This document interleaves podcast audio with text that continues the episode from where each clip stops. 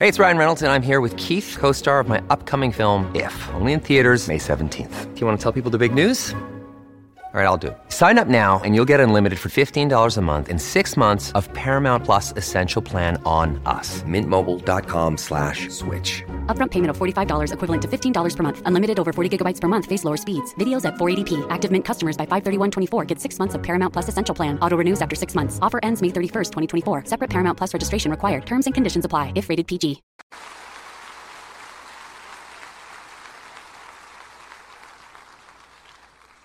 Con el propósito de amedrentarnos, personas identificadas con el satanismo en esta área nos han estado llamando diciendo ahí vamos a estar. Si hay un satanista, bienvenido.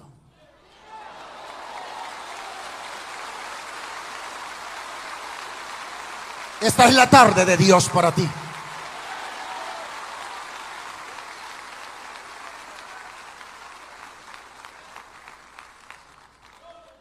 ¿Puede levantar su mano derecha un momento conmigo?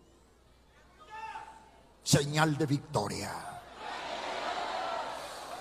Padre, en el nombre de Jesús, tomamos autoridad en tu nombre.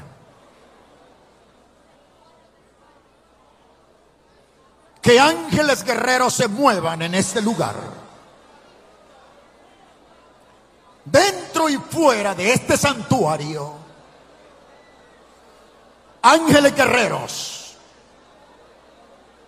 peleando esta batalla espiritual. Toda fuerza de Satanás y los demonios sea confundida y vuelta atrás. Retrocedan las fuerzas del mal. Porque esta es una tarde de liberación. Esta es una tarde de milagros. Esta es una tarde de restauración, perdón y vida eterna.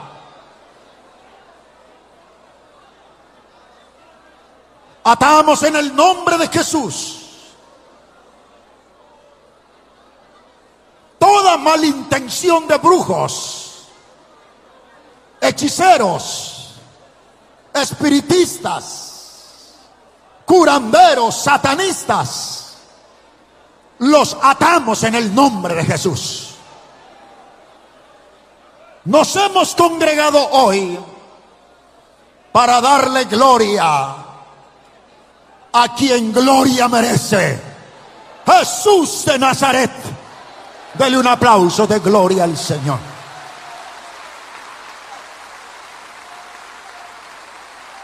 Aleluya.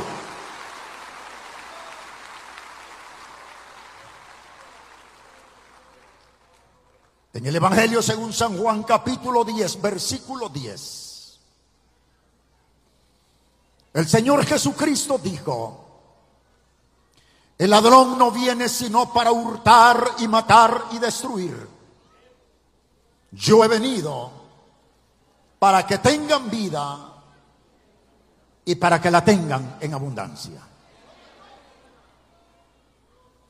Este ladrón al cual Jesucristo se refiere no es otro sino Satanás el diablo. Siniestro personaje que ejerce hegemonía, que ejerce control en el reino de las tinieblas. Mi testimonio fue predicado hace muchos años en TVN la cadena mundial de televisión cristiana y se encuentra grabado en el video número uno titulado Rescatado del infierno. Los que tienen lugar donde sentarse pueden tomar su lugar.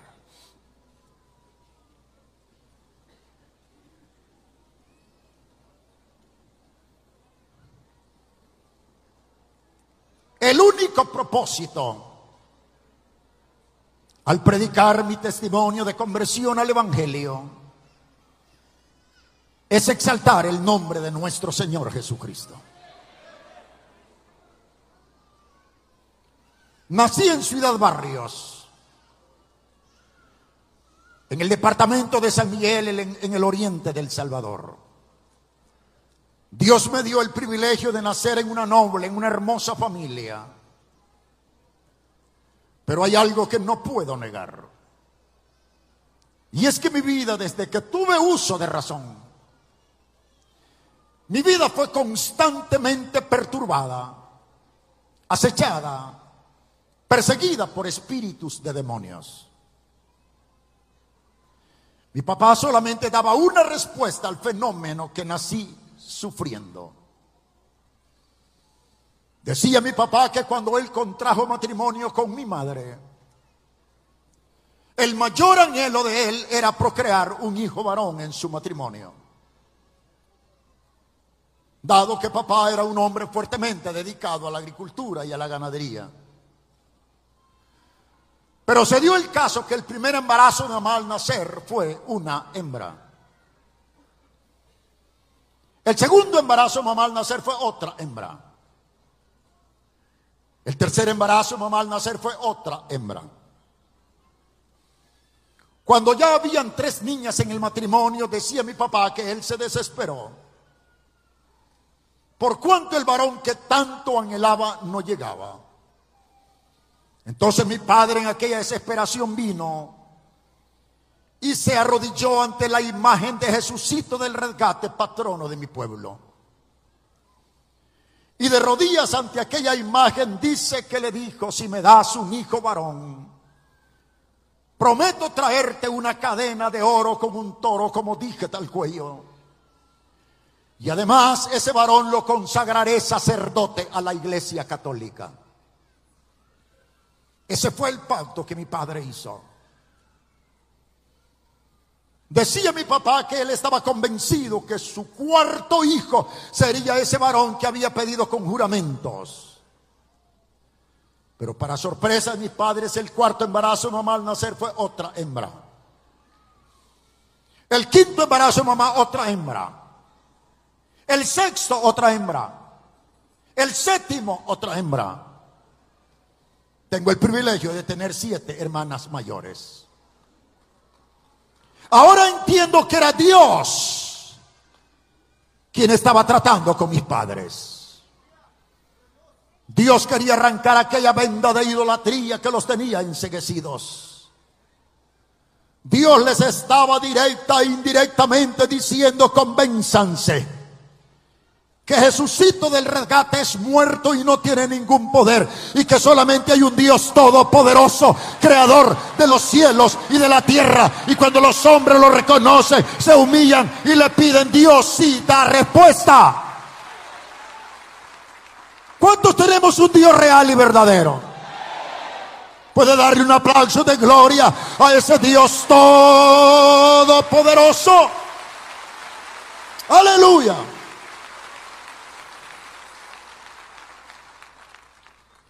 Ya cuando mis padres habían perdido toda la esperanza de tener un varón en su matrimonio, el octavo embarazo de mamá al nacer fue un varón. El noveno fue otro varón.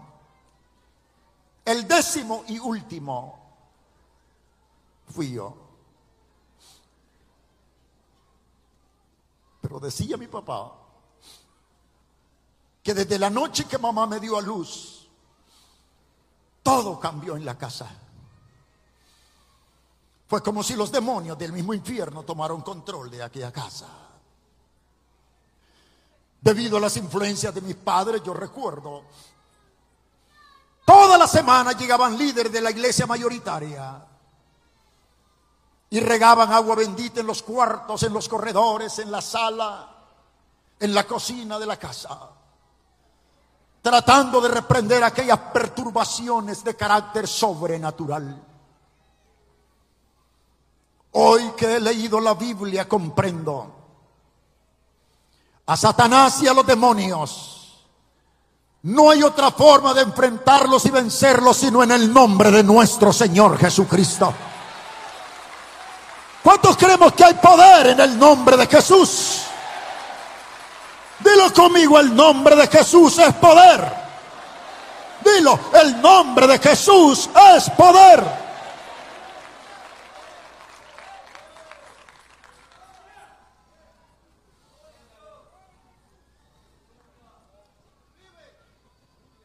Cuando tenía seis años de edad,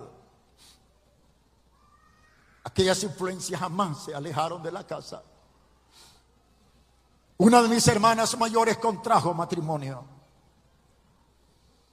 Mi hermana vino a vivir a la colonia Ciudad Jardín de San Miguel con su esposo.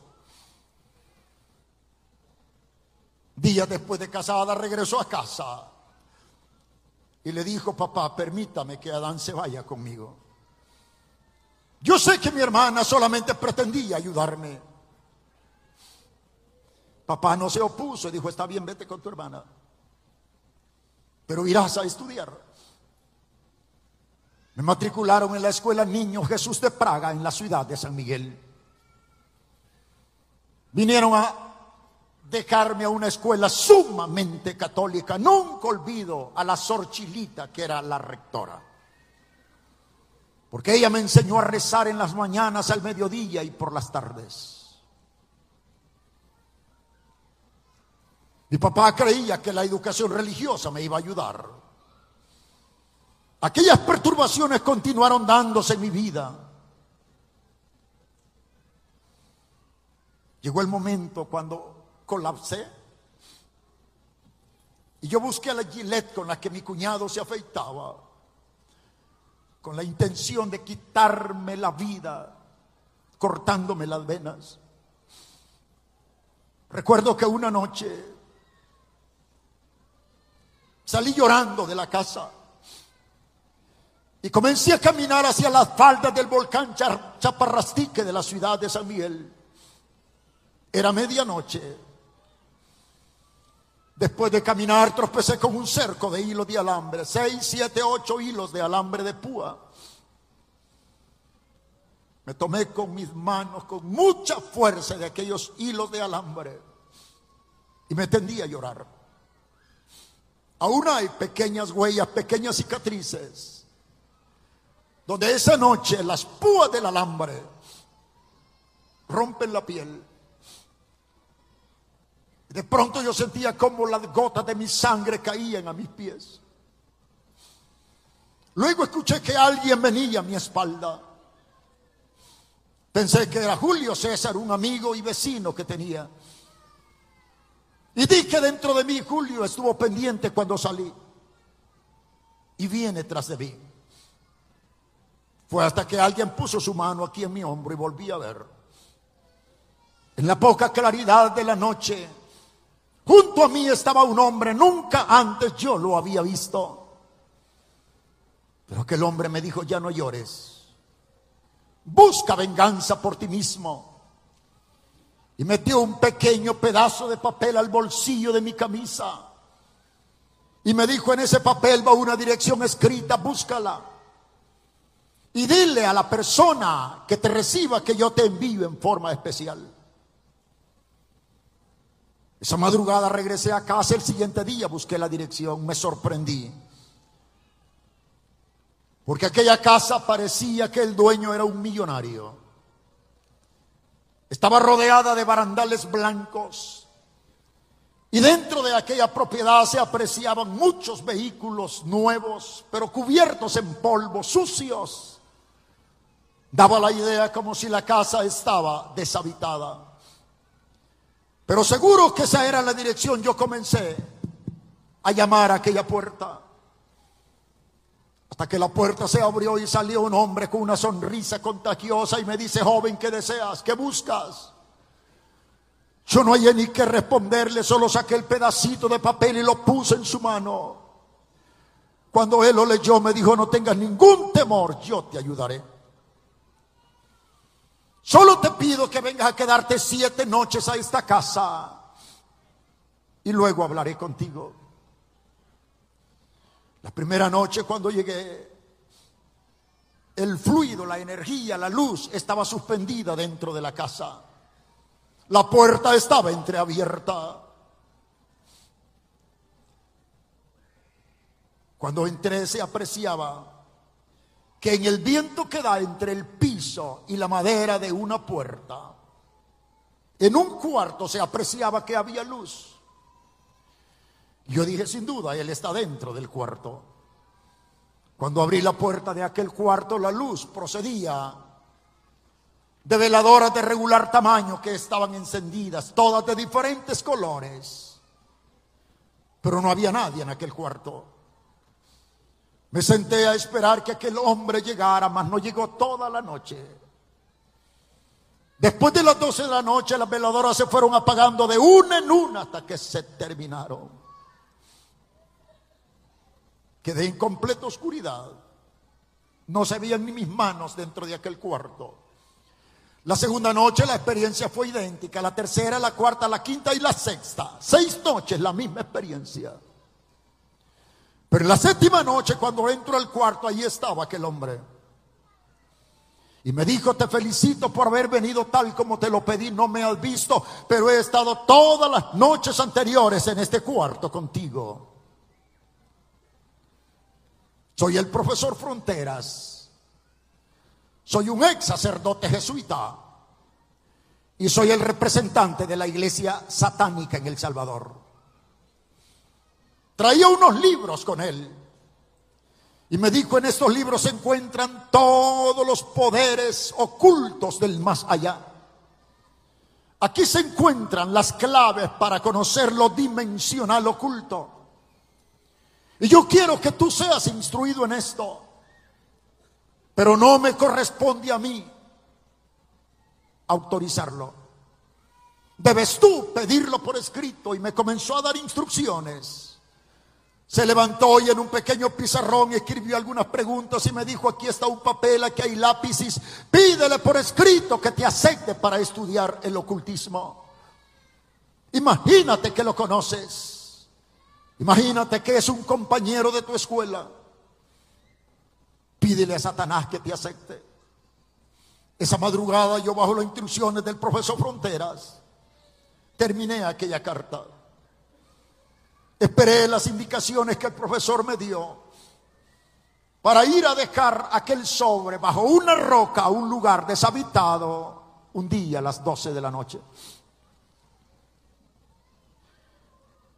El profesor me dio todas las indicaciones. Yo recuerdo que fui, deposité aquel sobre bajo una roca, señalé el lugar y regresé al profesor.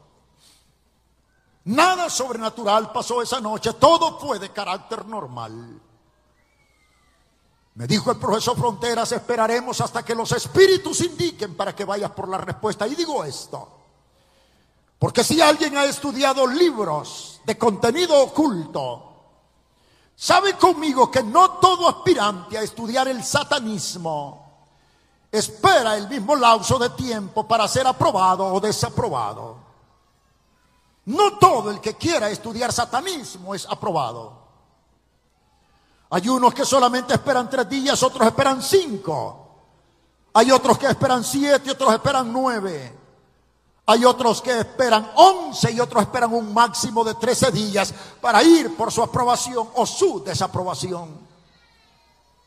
A mí me tocó esperar siete días. Tiempo durante el cual el profesor Fronteras me instruyó me dio hasta el mínimo detalle de lo que yo debía de hacer la noche que fuese por aquella respuesta. Me enseñaron lo que se conoce como el Padre Nuestro satánico, que debía de rezarlo siete veces arrodillado solo sobre mi rodilla izquierda.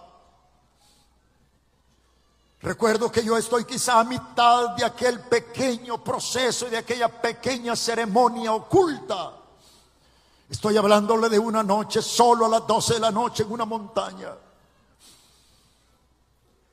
Cuando yo intenté sacar el papel de aquel sobre, se vino un viento frío y apagó la veladora que estaba encendida en mi mano izquierda. De pronto la tierra comenzó a moverse como si era gelatina. Dios es mi testigo, no me dio miedo me dio pánico, me dio terror. Cerré mis ojos. Sentía que caminaban a mi alrededor. Yo sabía que si extendía mi mano así tocaría a alguien. Aquella experiencia duró quizás 10, 15 minutos. Luego tomé el sobre y me vine y lo puse en manos del profesor Fronteras. Cuando él lo leyó me dijo, bienvenido, los espíritus te aprobaron. Pero yo temblaba de pies a cabeza. Estaba morado en mi piel. Una fiebre inexplicable. El profesor Frontera me dijo, tómate esto que si no te mueres. Y me dio la mitad de un vaso de agua a beber. ¿Qué había en aquel vaso? Yo no lo sabía ni le pregunté. Lo supe hasta después.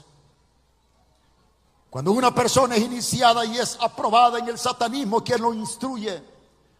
La noche que a uno lo aprueban, arrancan 3, 5, 7, 9, 11 o 13 páginas de una Biblia y luego las queman al fuego. Y con mucho cuidado recogen la ceniza de las páginas de la Biblia en un vaso a la mitad de agua, la disuelven como si fuese azúcar y se la dan a beber al nuevo satanista como una blasfemia a la palabra escrita de Dios. Esas cosas se hacen a cada rato en los círculos satánicos. Quemar Biblia, romper Biblias, escupir sobre la Biblia, pararse en la Biblia se hace a cada rato. Hoy que conozco el Evangelio de Jesucristo, el Espíritu Santo me ha dicho, no importa lo que los satanistas hagan con el papel de la Biblia, pueden quemar la Biblia que quieran, pueden romper la Biblia que quieran, mas el poder del Evangelio no hay quien lo detenga en la faz de la tierra. Nadie, nadie, nadie, nadie podrá detener el poder del Evangelio. Porque delante de esta iglesia va un Cristo resucitado que venció al diablo, que venció a la muerte, que venció el pecado, que venció al mundo. Dele un aplauso de gloria al Señor.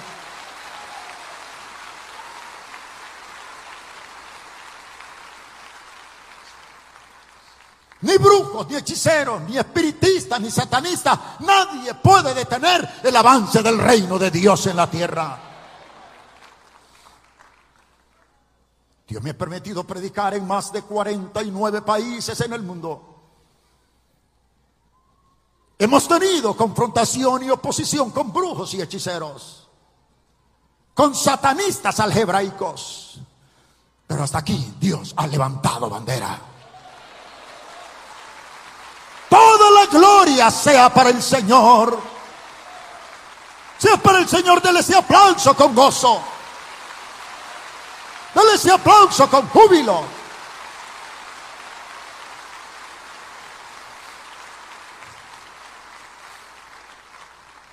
Esa noche inició mi academia de aprendizaje en el satanismo.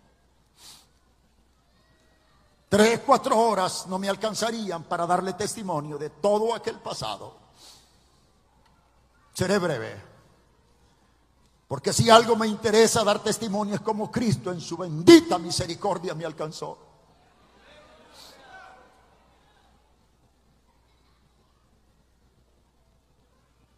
Estuve en aquel peregrinaje de conocimiento durante siete niveles.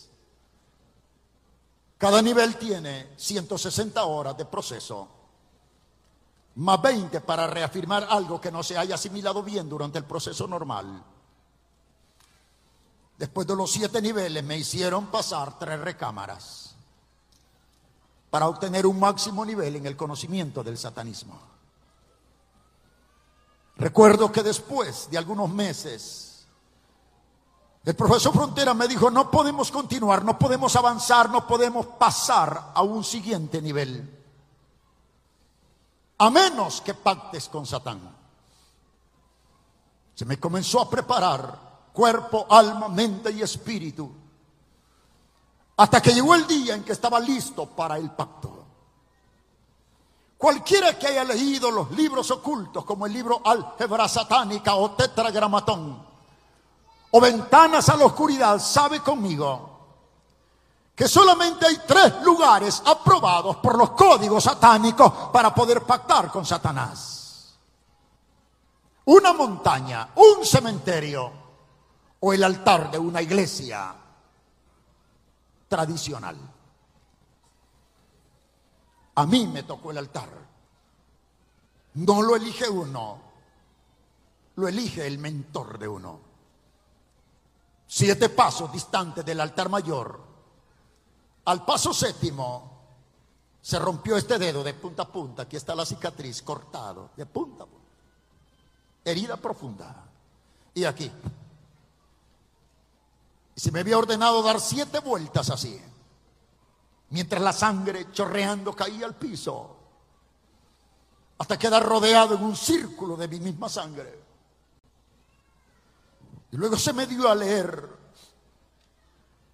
un papel que tenía tantas blasfemias, conjuraciones y maldiciones, tantos juramentos. Dentro de aquellos juramentos en el pacto satánico hay uno que dice, Satán, hoy prometo que si un día me pides la sangre de mi madre, con gusto te la daré. Satán, hoy prometo ayunar por tu causa todos los miércoles y todos los viernes, de 6 de la mañana a 12 de la noche.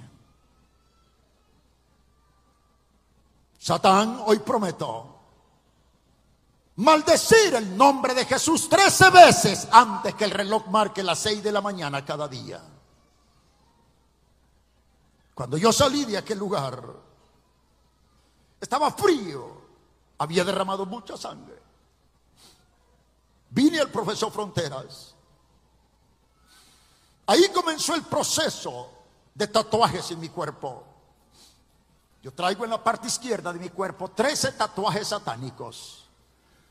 Entre ellos el pentagrama, el hexagrama, la cruz invertida, el demonio protector, que se saca el nombre de la nomenclatura satánica. Y en mi espalda tatuada la imagen de Satán. Es un ángel hermoso. Entre más oscura está la noche, más alumbra a distancia. Tiene la mano izquierda levantada y sobre la mano izquierda una calavera y en la frente de la calavera dice Jesucristo. Y en la mano derecha una cruz invertida goteando sangre. Me decía el profesor Frontera, desde hoy debe de saber que lo más estúpido de Dios fue haber mandado a Cristo a la cruz. Porque Cristo no tuvo el poder, no tuvo la autoridad de derrotar a Satanás. Al contrario, Satanás lo derrotó a él. Le diré en qué se basa la dialéctica satánica. El satanismo se basa en una dialéctica lógica en una dialéctica basada en los parámetros de la obviedad. Y dice el satanismo, dame tú la respuesta. Si dos vienen a pelear a un ring, ¿quién tiene más fuerza? ¿Quién tiene más poder? ¿El que cae o el que queda de pie? Y si la pelea es de muerte o vida, ¿quién tiene más poder? ¿El que queda vivo o el que queda muerto? La lógica y la obviedad dicen, es más fuerte el que queda con vida, es más débil el que muere, es más fuerte el que queda de pie, es más débil el que cae. El satanismo retoma el punto consciente de la lógica y de la obviedad y dice, eso fue lo que pasó en el ring de la cruz. Satanás cayó, Satanás quedó de pie, Jesús cayó. Satanás quedó vivo. Jesús fue sepultado en una tumba prestada, dice el satanismo. Y en la consumación de la historia, dice la dialéctica satánica, Dios se va a enfrentar otra vez a Satanás y otra vez Satanás va a derrotar a Dios. Entonces, dice el satanismo, todos los satanistas serán sacerdotes de multitudes y reyes de naciones. Que el Señor reprenda al diablo.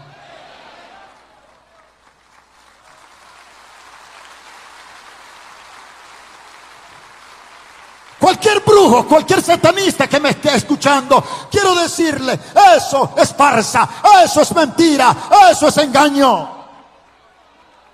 ¿Sabe qué dice la Biblia? Juan en Apocalipsis vio en aquella visión escatológica, en aquella visión profética. Juan ve un caballo blanco en el capítulo 19 de Apocalipsis y un jinete vestido de lino fino resplandeciente que monta aquel caballo. Aleluya.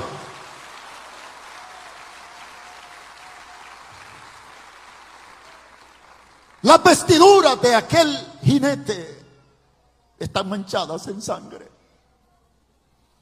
Y en su muslo derecho trae un nombre que dice Rey de Reyes y Señor de Señores. Jesús, nuestro bendito Salvador. Dele ese aplauso de gloria a Dios. Aleluya. Que lo oiga el diablo, que lo oigan los demonios, que lo oigan los brujos, que lo oigan los hechiceros, que lo oigan los satanistas. Solo Jesús es Rey de Reyes y Señor de Señores. Satanás ya fue derrotado. Satanás ya fue derrotado. Satanás ya fue derrotado.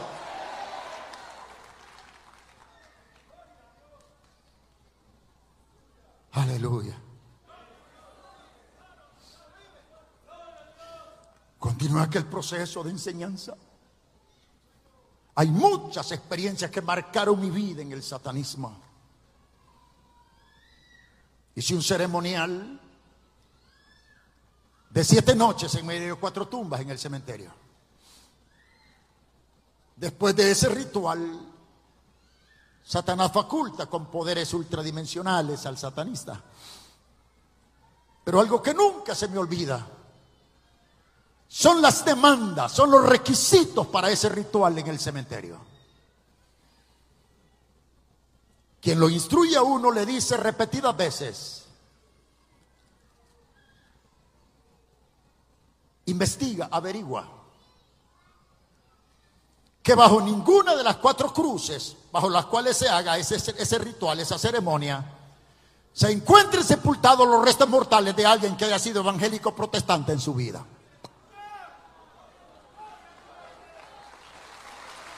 Wow.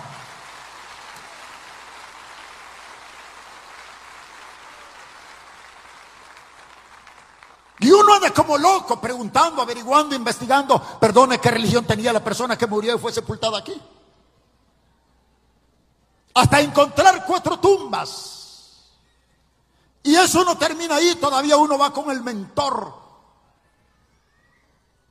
Y él consulta, consultando hilos ultradimensionales o ventanas oscuras al más allá, invoca espíritus y averigua, investiga si el lugar que uno ha escogido es apto o no apto para la ceremonia. ¿Se imagina cuán grande es el poder de la sangre de Cristo que el diablo respeta aún los restos mortales de un cristiano? Aleluya. Cuando los demonios te ven a ti, no te ven por tu nacionalidad. No te ven por tu estatura. No te ven por el color de tu piel. No te ven por tu nivel académico.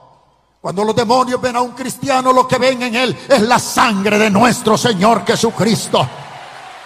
Yo creo que hay poder en la sangre de Jesús. Si usted lo cree, dale un aplauso de gloria a Dios hoy. Dilo conmigo, la sangre de Cristo tiene poder. Confiésalo, la sangre de Cristo tiene poder, confiésalo. La sangre de Cristo tiene poder.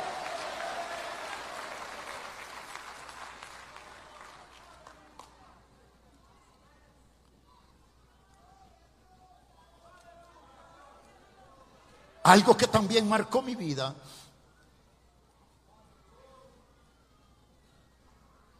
Es cuando vienen personas buscando el auxilio de un satanista para unirlo con otra persona.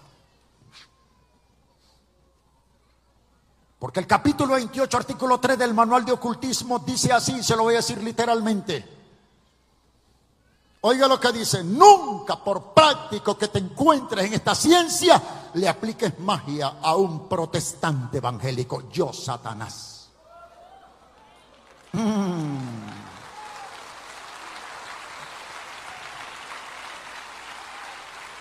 El diablo sabe quién es Jesucristo. Los los demonios saben quién es Jesucristo. Yo no creo en creyentes hechizados. Yo no creo en creyentes embrujados. Que a mí me digan, allá está una hermana hechizada, a saber qué clase de hermana será.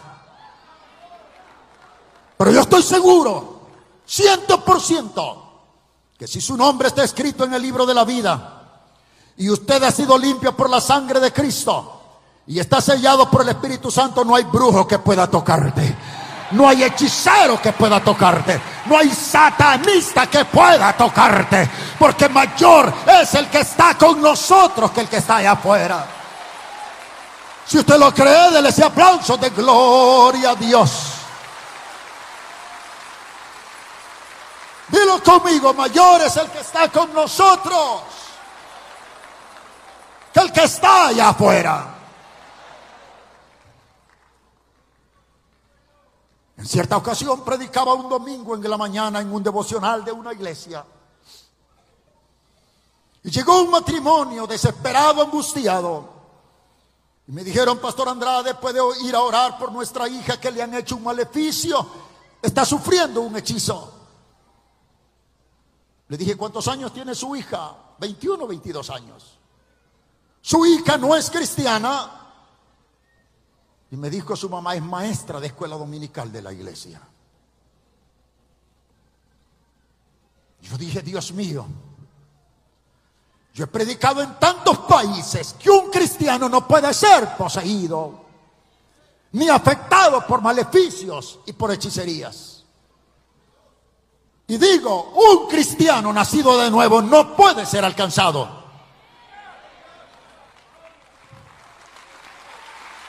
ese aplauso de gloria a Dios.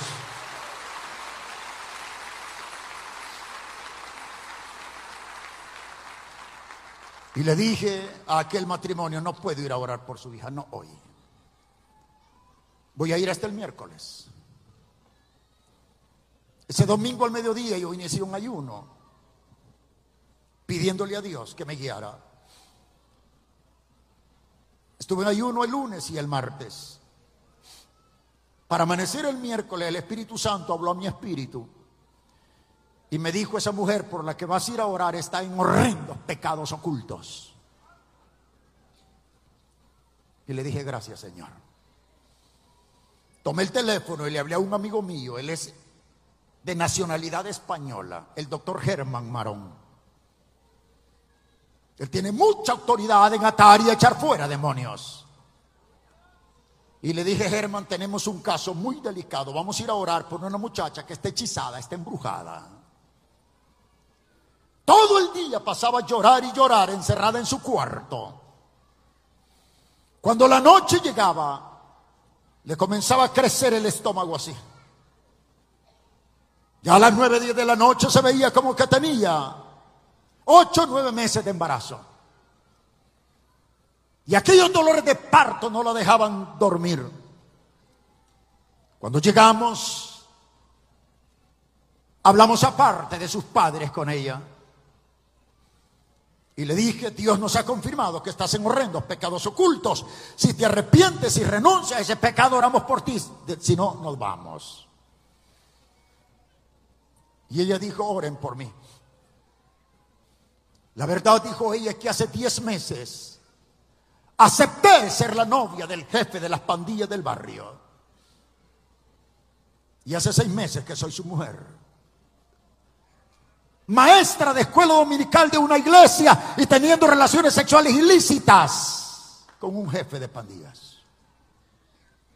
Se arrepintió, lloró su pecado, oramos por ella. Pocas veces en mi vida he visto liberaciones como esa. Dios es testigo de lo que le digo. Aquel demonio comenzó a moverse en el vientre. Le dije a su mamá, quite su ropa interior. Y vaginalmente en forma de parto expulsó aquel hechizo. Un demonio horrible, hermano. Ella quedó desgarrada interiormente, estuvo en cuidados intensivos en una clínica. Yo sé que ningún creyente es perfecto y que todos fallamos. Pero la Biblia te dice, hijitos, estas cosas les escribo para que no pequéis. Y si alguno ha pecado, abogado tenemos para con el Padre, a Jesucristo el justo. Cristo es nuestro abogado. ¿Cuántos tenemos ese abogado que se llama Jesús? Dilo conmigo, Jesucristo es mi abogado. Dilo, Jesucristo es mi abogado que intercede por mí ante el Padre. No permitas que tu vida se habitúe al pecado. Si alguna vez tropezaste, caíste y fallaste, restáurate en el nombre de Jesús. Esta es una tarde de restauración. Lo declaro, lo decreto en el nombre de Jesús. Esta es una tarde de victoria en el nombre de Jesús. Algo que también marcó mucho, mucho, mucho mi vida.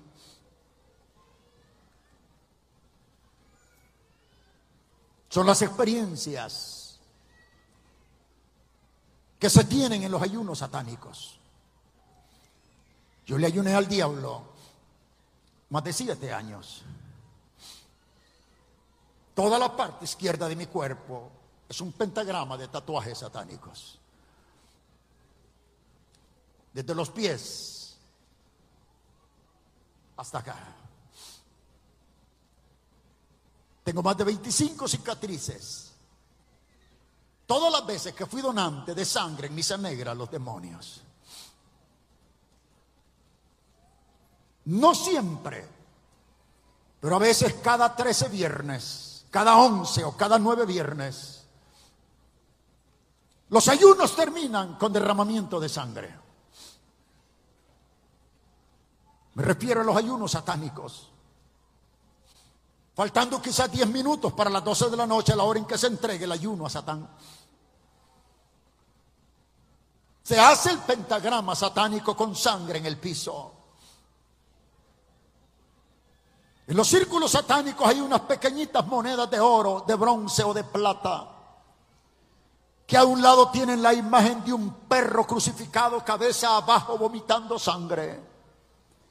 Y al otro lado tienen la imagen de un cerdo. Simbología blasfémica al nombre de Jesús. Con esa monedita se rifa a uno de los presentes para ver quién será el donante de sangre esa noche. Cuando ya se tiene presente, esa persona viene al altar, al pentagrama, y el mentor corta cualquier parte en su parte izquierda de su cuerpo. Un satanista nunca trae un tatuaje en la parte derecha y nunca tiene una cicatriz en la parte derecha. Eso obedece a los códigos satánicos de los faraones. Que un satanista va a llevar todas las huellas que lo identifican con el satanismo al lado donde está el corazón. Omito detalles sobre eso. Luego se trae una marqueta de hielo lo más grande posible y se pone al centro del pentagrama. Mientras la sangre de un satanista comienza a manchar el hielo se hace la entrega, la conjuración del ayuno a Satanás. Y dice así, se lo voy a decir textualmente como dicen los manuales. Oh Satanás, te pedimos que así como el hielo sobre el cual está cayendo la sangre en tu nombre esta noche es frío, que así se vuelvan los protestantes evangélicos, fríos como el hielo indiferentes como el hielo. Porque si algo le perturba a los demonios, es que tú digas un gloria a Dios. Es que tú digas un aleluya. Es que tú digas un amén. ¿Cuántos podemos decir gloria a Dios esta hora? ¿Cuántos podemos decir gloria a Dios? ¿Cuántos podemos decir gloria a Dios? ¿Cuántos podemos decir aleluya? Dígalo, aleluya. ¿Cuántos se pueden poner de pie y le dar un aplauso a Cristo como si fuese el último aplauso de tu vida? Ese aplauso, ese aplauso, ese aplauso para Jesús, para Jesús, para Jesús, para Jesús. Dale ese aplauso al Señor. No somos muertos, somos vivos en Cristo. Dale ese aplauso. Si quieres llorar, llora. Si quieres gritar, grita. Si quieres danzar, danza. Diga gloria a Dios. Diga aleluya. Dígalo conmigo. Cristo vive. Cristo vive. Cristo vive. Dale ese aplauso al Señor. Aleluya. Aleluya. No somos hijos de un fracasado. No somos hijos de un derrotado. Somos hijos de un campeón de campeones. Resucitó. Resucitó. Resucitó. La tumba quedó vacía. Dele ese aplauso a Jesús. Aleluya. Aleluya. Gloria a Dios. Tenga la bondad de tomar su lugar.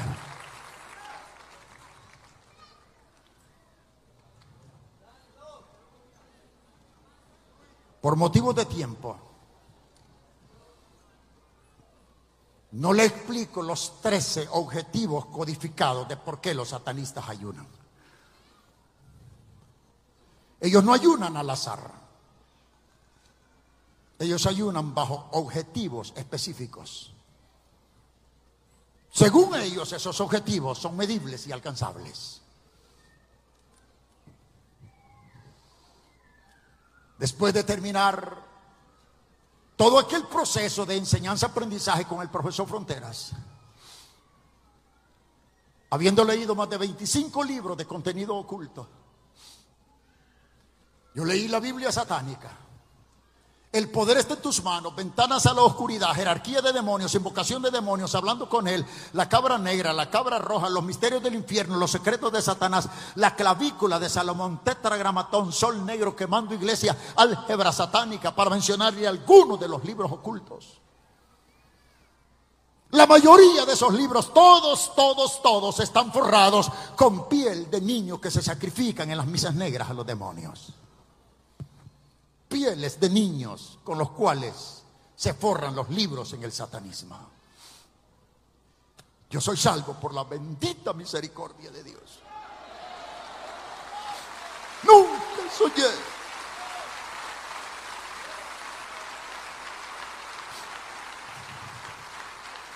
Nunca pensé jamás un día predicar a quien tanto odié, a Jesús.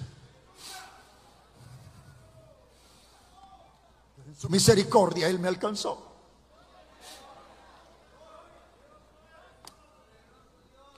Le diré cómo conocí a Jesucristo.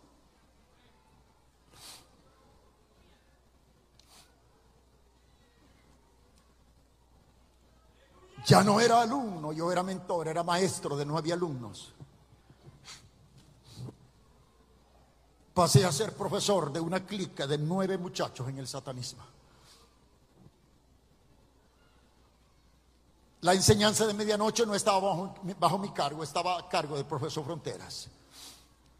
Yo enseñaba a los muchachos lo más elemental, lo más cotidiano. Pero la enseñanza de medianoche la impartía el profesor Fronteras. Llevábamos ya 10 meses instruyendo a aquel grupo de nueve muchachos. Cuando nos dieron la noticia que en mi pueblo iba a haber campaña evangelística. Que un hombre usado por Dios llegaba a predicar. Aquella iglesia estuvo en ayuno más de 30 días pidiendo respaldo de Dios por la campaña. Estuvieron en vigilia. Tocaban puertas, repartían tratados, evangelizaban e invitaban a la campaña. Llegó el día que inició la campaña. Todo el pueblo se estremeció. Porque aquel hombre, el evangelista Pablo Rosales, Dios lo tenga en gloria, muy usado y respaldado por Dios. En la casa de papá trabajaba mucha gente. Y todas las mañanas los corredores de la casa se llenaban de gente que trabajaba para mi padre. Y no hablaban de otra cosa sino lo que había pasado la noche anterior en la iglesia. Como a las tres noches de campaña, uno de los nueve alumnos que tenía en el círculo satánico fue a la campaña como curioso para ver si es verdad que en la reunión de los protestantes se mueve un poder de carácter sobrenatural. Porque esa es la inquietud, esa es la incógnita en la mente de todo satanista. ¿Hay poder en las reuniones protestantes como la hay en las reuniones nuestras?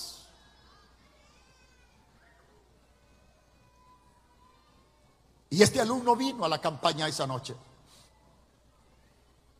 Dan testimonio los hermanos que esa noche el servicio terminó pasada las dos de la mañana.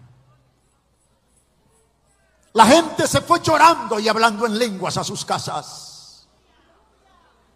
No hubo amigo presente que no aceptara a Cristo, entre los cuales vino y aceptó aquel muchacho que tenía 10 meses de ser nuestro alumno en el satanismo.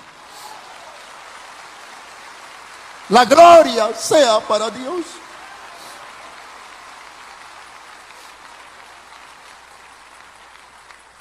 Yo no me di cuenta de lo que pasó con él esa noche. Me di cuenta hasta el día siguiente, antes de las seis de la mañana. El profesor Fronteras, a través de sus facultades, poderes y disciplinas ultradimensionales, inició una canalización de desprendimiento de la materia y el alma en mi cuerpo. Cuando yo sentí que estaba siendo canalizado, inmediatamente codifiqué la materia de mi cuerpo y se dio el desprendimiento. Y mi alma se desprendió de mi cuerpo.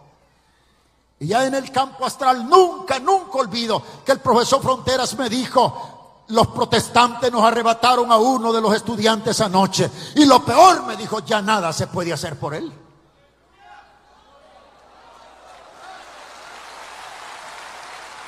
¡Uh! ¡Aleluya!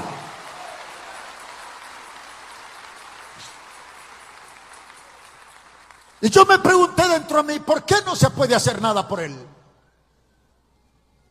Yo no conocía nada de la Biblia.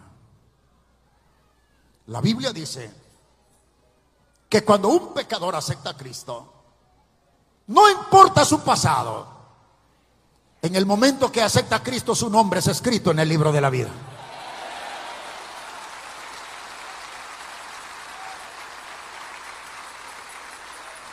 Y en ese momento pasa a ser hijo de Dios, heredero y coheredero de la vida eterna.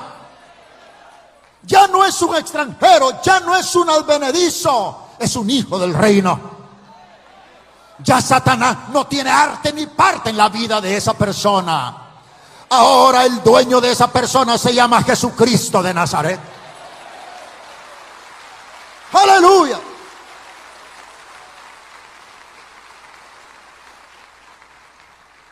Como a las 3 de la tarde, otro desprendimiento. Y nunca olvido que el profesor Fronteras me dijo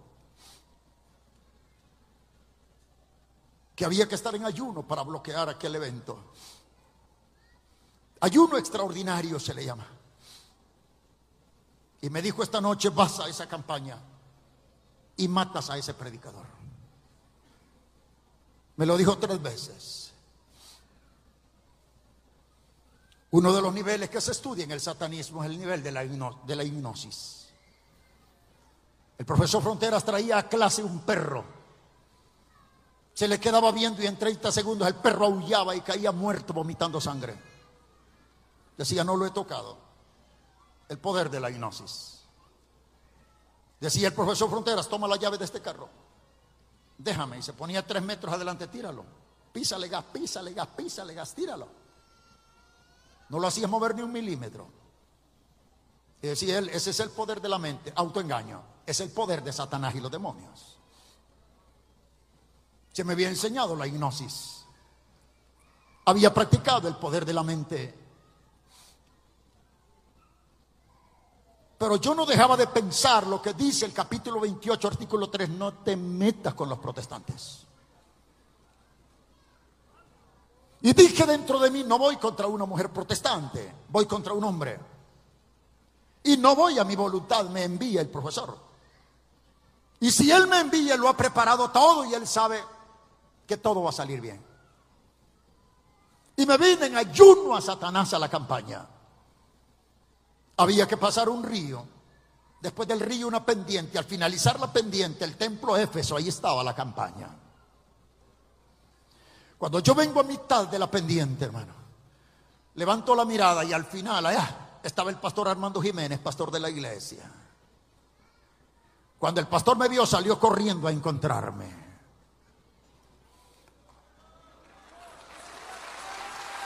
En Dios no hay coincidencias. En Dios no hay casualidades. Cuando nos encontramos, gotas gruesas de lágrimas corrían por las mejillas del pastor. Puso su mano sobre mi hombro yo sentí que aquella mano pesaba más de 100 kilos, hermano. Y el pastor me dijo, joven, tú no vienes porque quieres venir, es Dios quien te trae esta noche. Es Dios quien quiere salvarte. Es Dios quien tiene un plan maravilloso para tu vida. Entramos al templo. El culto todavía no daba inicio. En mi deseo de venganza me voy a sentar a la primera fila de adelante para agarrar bien de cerca al evangelista.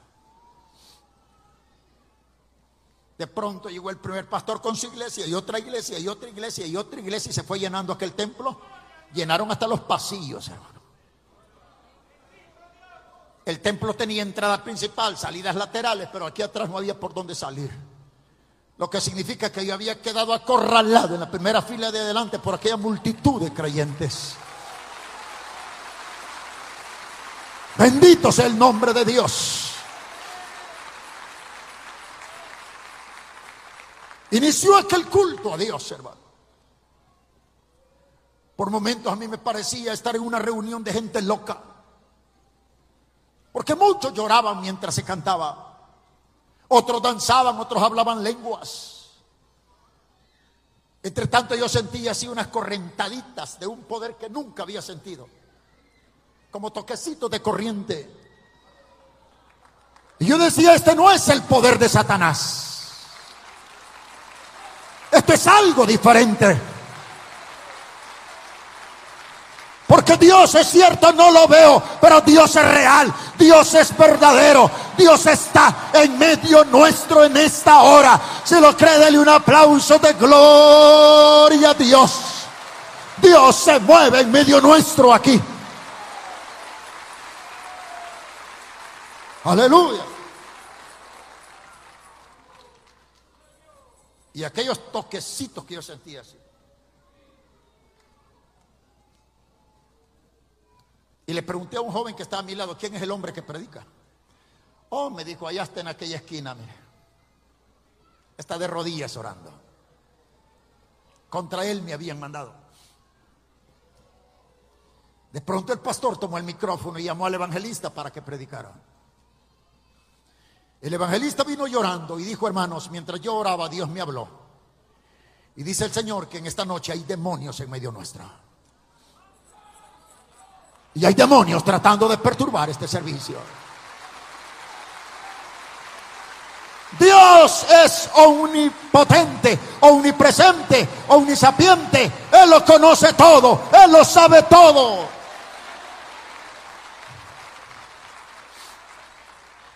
La iglesia no esperó que se lo pidieran, se pusieron en pie, y comenzaron un clamor, ataban demonios, reprendían demonios, proclamaban el nombre de Jesús, proclamaban la sangre de Cristo y yo ahí, mira. Después que oraron, el evangelista abrió la Biblia para leer el texto en base al cual iba a predicar esa noche. Cuando él inició la lectura del texto, yo logré el primer intento bajo extrema meditación.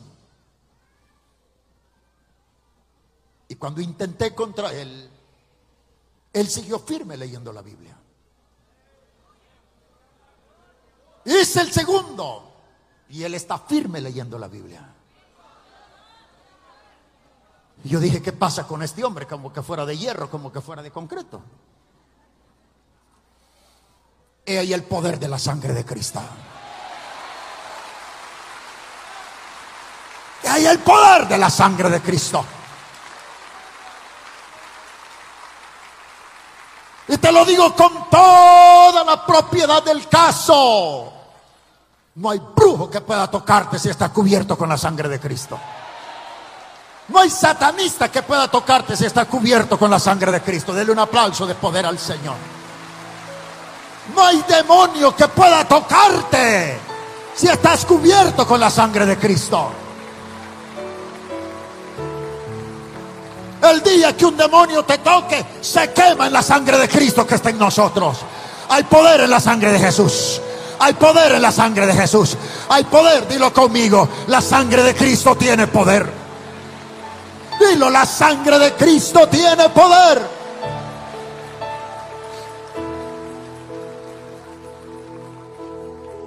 Luego yo me puse en pie. Metí mi mano al bolsillo izquierdo. En la, en la, filosofía satánica, todo satanista carga sus conjuraciones, sus enyerbamientos y sus pactos aquí. Para un satanista es determinantemente prohibido cargar algo en su bolsillo derecho ni un pañuelo, ni una moneda, absolutamente nada. Como de igual manera nunca debe traer un tatuaje en la parte derecha, solo en la parte izquierda. Y apreté al máximo aquellas conjuraciones, aquellos pactos. Hice todo lo que se me había enseñado y apliqué contra el predicador. Ni el primero, ni el segundo, ni el tercero, hermano.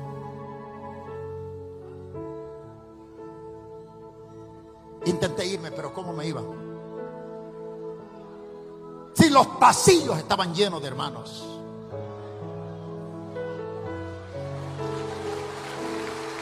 Aleluya.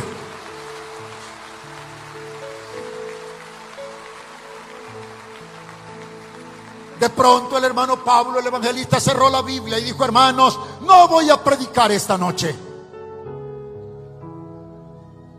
Dice el Señor que se va a manifestar con poder. Dios va a atar y va a echar fuera demonios esta noche. La iglesia comenzó a clamar. Y comenzó el evangelista a hacer el llamado al altar.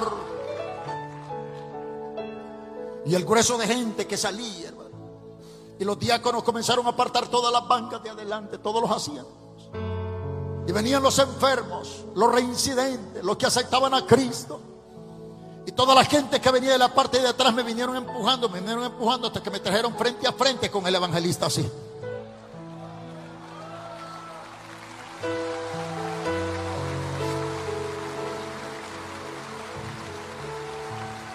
Por primera vez en el altar de una iglesia protestante. Respeto porque el evangelista lo dijo. Pero el evangelista dijo esta noche, no quiero a ningún creyente curioso que esté orando con los ojos abiertos.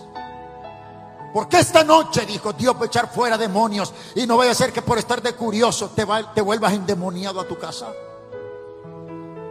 Y el que no cierre los ojos, dijo, le voy a meter todo el dedo en los ojos. Y yo estaba frente a él. Dios es mi testigo que no cerré mis ojos. Cuando todos comenzaron a orar, yo me quedé en esta posición, concentrado al máximo del piso, jugando uno de los tres misterios del infierno. Cualquier satanista sabe lo que esto significa en la columna de un satanista. Comencé a jugar los hilos dorados. Comencé a invocar a Satanás en el altar de la iglesia sácame de aquí. sácame de aquí. Cualquiera que conozca de nomenclatura satánica y de álgebra satánica sabe lo que esto significa. Sácame de aquí. De pronto comencé a sentir que caían gotas de agua en mi cabeza, gotas literales, hermano. Me dio curiosidad y levanté la vista, pero yo no veía nada, pero las gotas seguían cayendo.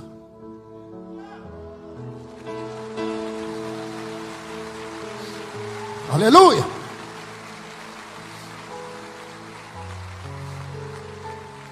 De pronto aquellas gotas se convirtieron como en gotas de fuego.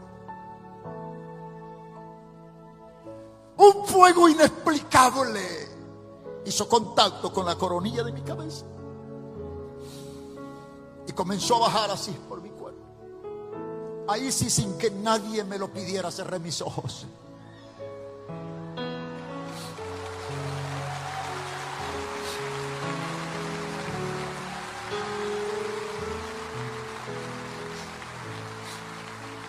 Recuerdo que comencé a llorar. Alguien su mano en mi hombro, no sé si fue el pastor, no sé si fue el evangelista, no sé si fue un ángel, no sé quién fue. Pero cuando me pusieron una mano aquí, mi cuerpo se estremeció. Y comencé a temblar, a tambalear de pies a cabeza, peor que un ebrio. Me paraba de una forma, me paraba de otra, pero que el poder era más y más y más y más y más fuerte hasta que aquel poder me tumbó y caí de rodillas de un solo al altar. Caí sobre mis rodillas al altar.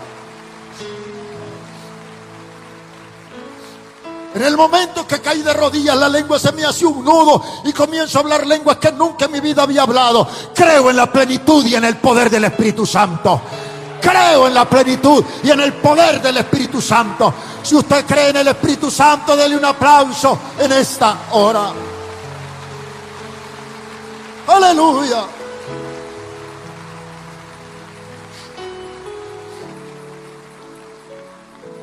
Cuando todo el programa terminó, solo yo había quedado de rodillas. Mi camisa estaba pegada, mi piel bañada en sudor. El pastor Jiménez me dijo, joven, deme su mano, levántese y deme su nombre, porque usted aceptó a Cristo esta noche. Y le dije, no, Señor, yo no he aceptado a nadie. Y me fui rebelde todavía a casa. Pero ya Dios había hecho lo que tenía que hacer en mi vida. Desde que salí del templo, yo no aguantaba el corazón. Yo sentía quebranto, consternación, heridas aquí adentro. Llegué a casa. El siguiente día, toda la gente que trabajaba para mi papá le decían, don Guillermo, Adancito aceptó a Jesucristo anoche, se hizo evangélico. Si usted hubiera visto lo que le pasó en el altar, mi papá dijo, gracias a Dios que se haya convertido ese demonio. Yo le había cachado mucho daño a mi padre.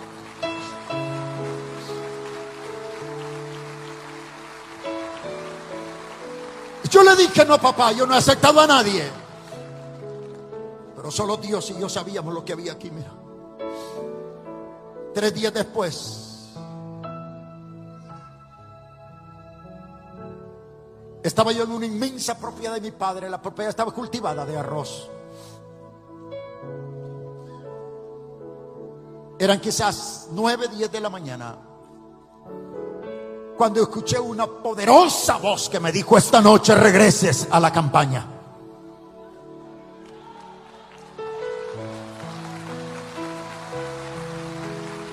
Esta noche regresas a la campaña. Volví a ver por todos lados, no había nadie. Yo creo en la voz audible de Dios.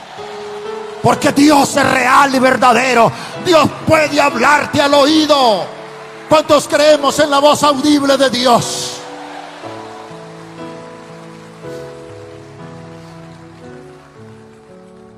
Fallé de asistir a una reunión con el profesor Fronteras. Aquel dolor que había aquí no me dejó ir. Esa noche, sin que nadie me invitara, volví a la campaña. Ya no vine como enemigo, vine como amigo. Ya no vine a la, línea de adelante, me quedé en los últimos de atrás. Cuando el evangelista hizo el llamamiento, yo intenté retirarme. Solo logré dar dos, tres pasos. Y aquel fuego de tres noches anteriores cayó otra vez sobre mi cuerpo. Y me quedé ahí llorando, sin poder dar un paso. Un ancianito me estaba mirando y me dijo, joven, está llorando, ¿quieres aceptar a Cristo esta noche? Yo tenía un nudo en la garganta, no pude hablar, solo le indiqué con la cabeza que aceptaba al Señor. Dale ese aplauso de gloria a Dios. Dale ese aplauso de gloria a Dios.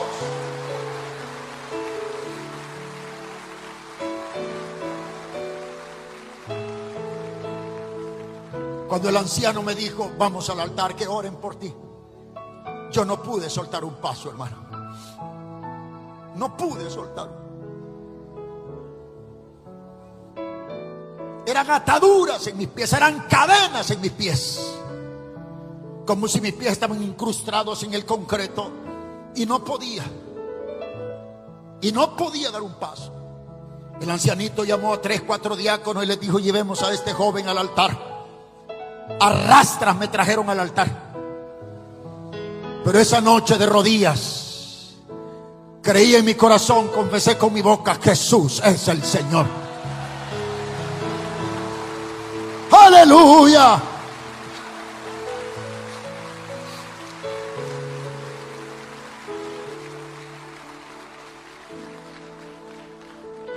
Pero saben, esa fue la, primer, la peor noche de mi vida. La noche que acepté a Cristo, Cuando regresé a casa de papá, un demonio. Y no estoy hablando de, no, no le estoy hablando de pesadillas ni de sueños alterados. Real, literal. Así como estoy consciente. Un monstruo del infierno, un demonio. Luchó conmigo toda la noche hasta que amaneció. La segunda noche, la tercera noche, la cuarta noche, la quinta noche una de mis hermanas supo lo que pasaba con mi vida y mi hermana me decía, ya no vayas a la iglesia, ya no vayas a los cultos para que no te moleste. Y una voz me dijo, si déjate congregarte, el diablo te mata. Diez noches sin dormir, hermano. Hasta que alguien vino y me dijo, ve a buscar al pastor Ricardo Paniagua. Ese hombre ha orado por brujos, ha orado por gente hechizada ese hombre ha predicado en pueblos donde hay muchos brujos. Que ore por ti. Y caminé más de dos horas hasta encontrarme con el pastor Ricardo Paniagua. Recuerdo cuando lo encontré. Me dijo el pastor Paniagua, ¿qué deseas? Y le dije, pastor, acepté a Cristo hace diez noches, pero los demonios no me han dejado dormir durante estas diez noches. Dime la verdad, me dijo el pastor Paniagua, ¿tienes algún libro malo? ¿Tienes alguna oración? Le dije, pastor, yo soy pactado con Satanás. Tengo 25 libros pactados y manchados con sangre. ¿Y las oraciones dónde las tienes? Me dijo el pastor. Aquí las ando, pastor. Ahí las andas, me dijo y se rascó la cabeza. El pastor le habló a tres diáconos de la iglesia y me dijo, vamos a tu casa. Y me entregas todos los libros que tienes. Todas las reliquias, las oraciones y las conjuraciones. Porque le voy a prender fuego. Y hasta después que haya quemado eso, oraré por ti. Y yo dije, el pastor, quemar los libros. Un absurdo. En el satanismo los libros pueden tener desde uno hasta trece pactos de sangre se pactan con sangre humana en el interior de ellos. Yo tenía libros con siete pactos. Y a un libro con tres pactos de sangre. Si tú lo tiras a medianoche a un río, el siguiente día te amanece por sí solo bajo la almohada de tu cama. Yo dije, el pastor quemarlos. No, eso no es posible. Fuimos y trajimos todos los libros, las oraciones, las reliquias, las conjuraciones. Y el pastor los puso en el sobre el polvo, sobre la tierra suelta en el patio del templo. Vino al altar, tomó un botecito de aceite, les puso una gotita de aceite y tomó lumbre, tomó fosforillos, tomó cerillas. Y mis ojos más abiertos que nunca, ¿se queman o no se queman? ¿Se queman o no se queman? Y comenzó a arder el fuego en los libros. Dios es testigo de lo que le digo. Mientras el fuego ardía en, aquel, en aquellos libros, de en medio de los libros salieron cuatro o cinco libros que se arrastraban como que eran serpientes sobre el polvo. Caminaban así los libros. Se arrastraban buscando la finca, buscando el monte. El pastor Paniagua hablando en lengua corría y con el pie los tiraba al fuego otra vez. Y los tiraba al fuego. Y los libros insistían, se arrastraban como que eran serpientes en el polvo. Uno de los libros ya no salió del fuego. El otro tampoco salió. Cuando todos se convirtieron en ceniza, yo dije, hay un Dios más poderoso que Satanás.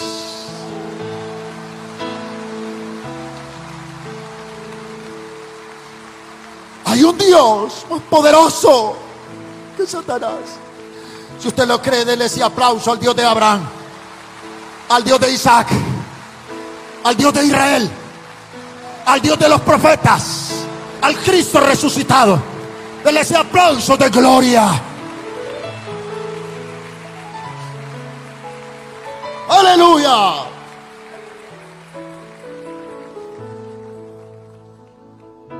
Luego me dijo el pastor, voy a orar por ti. Entramos en ayuno.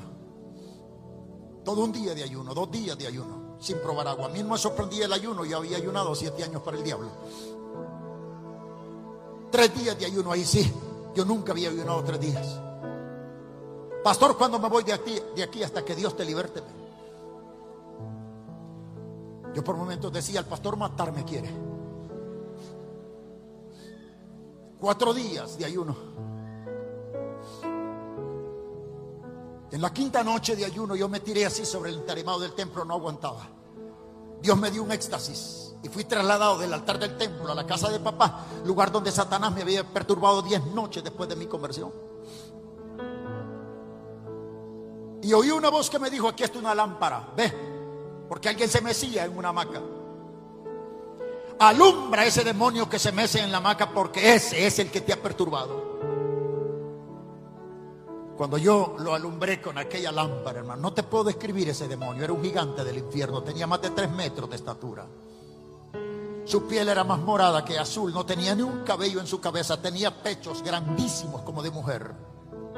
Bañado en aceite, chorreaba aceite aquel demonio, nunca olvido eso. Y en sus horribles brazos tenía un bebecito lindo de piel blanca como de dos añitos de edad. Y el bebecito mamantaba sedientamente los pechos del demonio. Una voz me dijo, a tus pies hay una roca, arrójalas contra ese demonio. Cuando yo tomé una roca intenté arrojársela el demonio de un salto inmenso y dejó al niño solo llorando en la hamaca. La voz me dijo, esas rocas son el poder del ayuno y el poder de las oraciones que has hecho. Dele ese aplauso al Señor.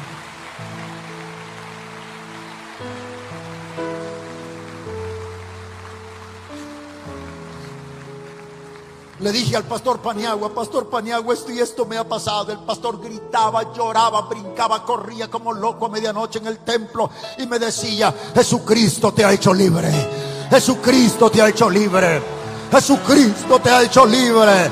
Ya eres libre, ya eres libre, ya eres libre, ya eres libre, ya eres libre. Dele ese aplauso de gloria al Señor si el Hijo libertare, seréis verdaderamente libres.